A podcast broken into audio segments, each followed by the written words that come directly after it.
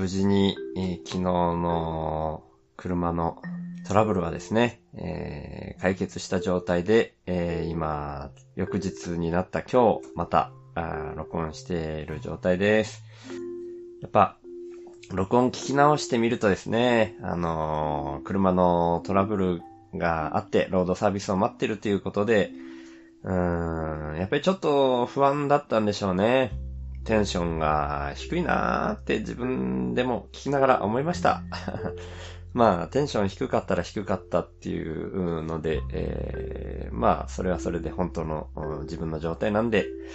そういうのが残るのも、うん、まあ、ありかなっていうふうには思いますけど。で、一応その後どうなったかっていうのをまたアップしますっていうふうに言ってたので、えー、ざっくり、どんな風になったかっていうのも一回、えー、報告がてら、えー、喋ろうかなって思ってますけども、一応、昨日の状況ですね。昨日喋ってるやつでもすごいわかりづらいなというふうにも思ったもので、えー、どんな状態だったかと言いますとですね、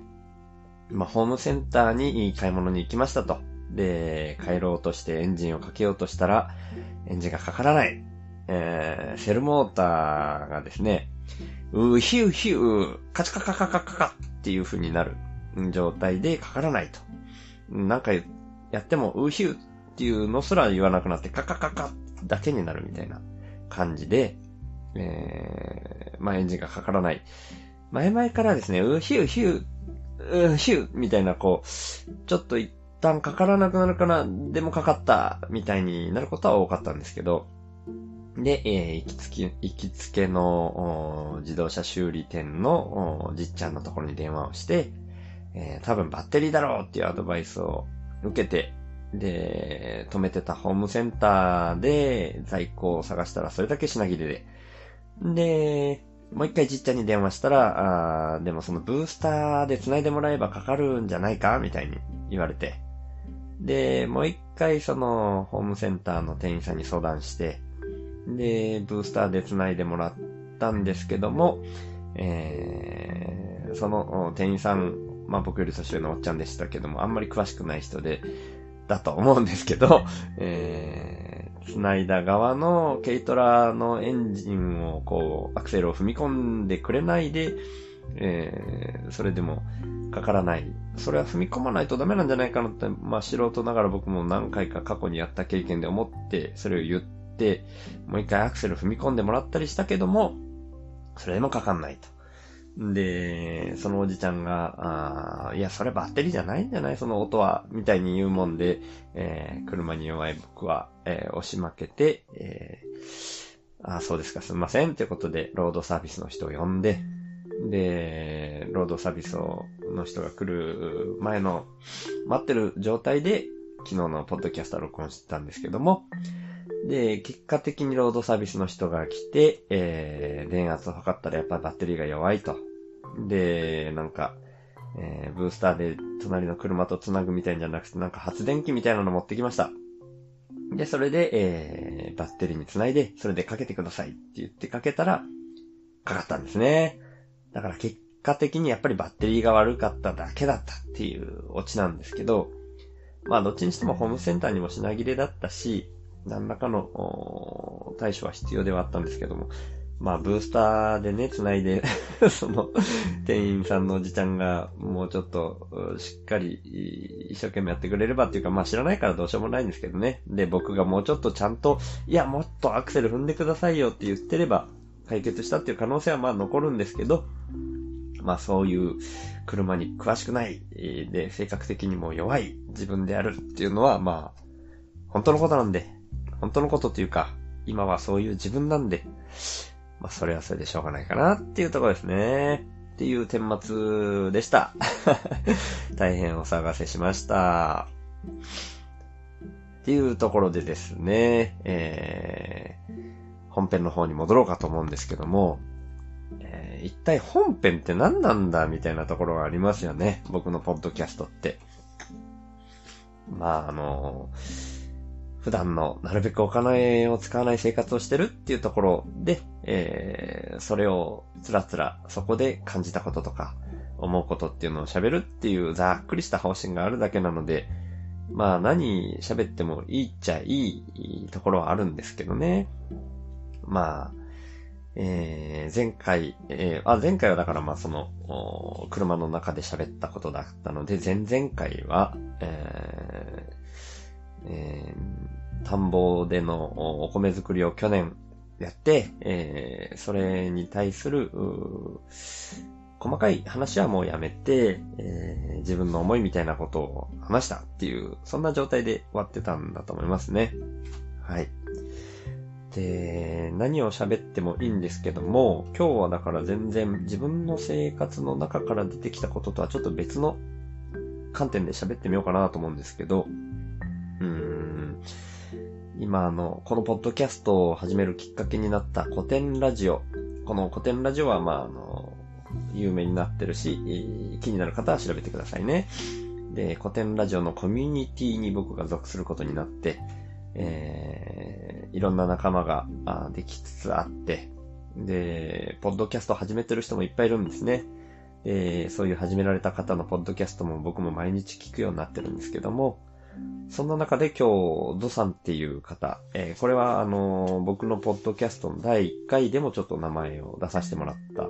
最初に僕に話しかけてくれた、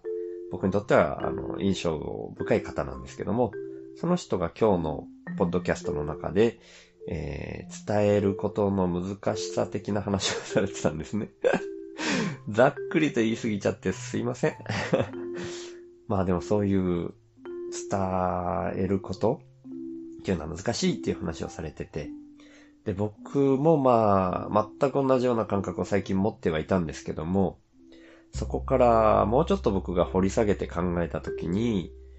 それ以前に僕はもっと難しいって感じてることがあるぞって思ったんですけど、それはこのポッドキャストの配信を始めて、えー、それから感じたことなんですけど、感じつつあることなんですけど、こう、言葉に出す瞬間にですね、頭になるものとは違うものになって出てくるんですよね。で、まあだからこれはポッドキャストじゃなくても、普段からそういうのはよく起こることでもあるんでしょうけど、まあ一人語りみたいな形でこう喋ってるとより顕著に現れるなっていうところもあって、改めて今喋、ってるとこなんですけども、だからですね、これも喋りながら僕の頭の中にあることとは違うものが言葉として出てきてる。毎回、毎瞬間そうだっていうわけでもないんですけど、まあ、すごく多いんです。で、それに今度は喋ってる内容が引っ張られていく。で、言いたいことはちょっともっと違ったんだけどなーっていう最初に喋りたかったモヤモヤはですね、いつの間にか喋った内容に引っ張られて、え消えていってるんですね。で、さらに、えー、言いたいことが言えなかったなーってその時は思っているのにですね、自分で録音したポッドキャスト、まあ、配信したポッドキャストですね。それを聞いてると、その時にモヤモヤを感じてたことすら自分でも思い出せなくなるんですよ。で、後でまたちょっと整理して喋ろうなんて思っていても、うーん、実際にはもうそれが何だったのかすら思い出せない。その喋ってる内容を、ポッドキャスト、自分のポッドキャストを聞いても、うん、それはそれで別に話として成り立ってるんじゃないわかりづらいっていうのはもちろんもちろんあるけども、別に話として成り立ってる、下手に成り立ってるせいで、うん、もう、もやもやが何だったかっていうのはさっぱりわからないっていう状態になりますね。まあ、近いことを思ってはいたんでしょうけど、なんかそういう不思議な現象って起こりますね。起こりますねって、これは起こることだけは説明できてるけど、それが何なんだってことは全く説明できてないんですけど、まあ、まあ、よくわかんないけど、あるあるみたいに思ってもらえたらいいかなと。まあ、思ってもらえなくても別にそれはそれでいいんですけど。で、まあ、そういうのをですね、なるべく、うーん、言葉に出す瞬間に変わらないようになるといいな変わってしまうのはそれはそれで面白いっていう面も残るんですけど、うーん、もやもや思ってたなっていうのに、もやもやする以上はですね、やっぱりなるべくもやもやしないように、はっきりとした言葉がポンと出るようになるといいなっていうふうに、今は思ってるところですね。はい。そういう、なるべくお金を使わないってこととは全く関係ないように聞こえる だろう 話を今日はしてしまいました。はい。えー、これからは、なるべくお金を使わない生活ということとか、えー、もっと人に伝わりやすい話ができた方が自分としても嬉しいんで、そういう内容にしていけたらいいなっていう思いを、えー、持って、でもこうやって分かりづらい話は多分続いていくんだと思います。でもこうやって喋ることで、それが磨かれていくんだと思いますんで これからも、配信はちょくちょくしていきたいと思います。ということで、今回は以上です。ではまた。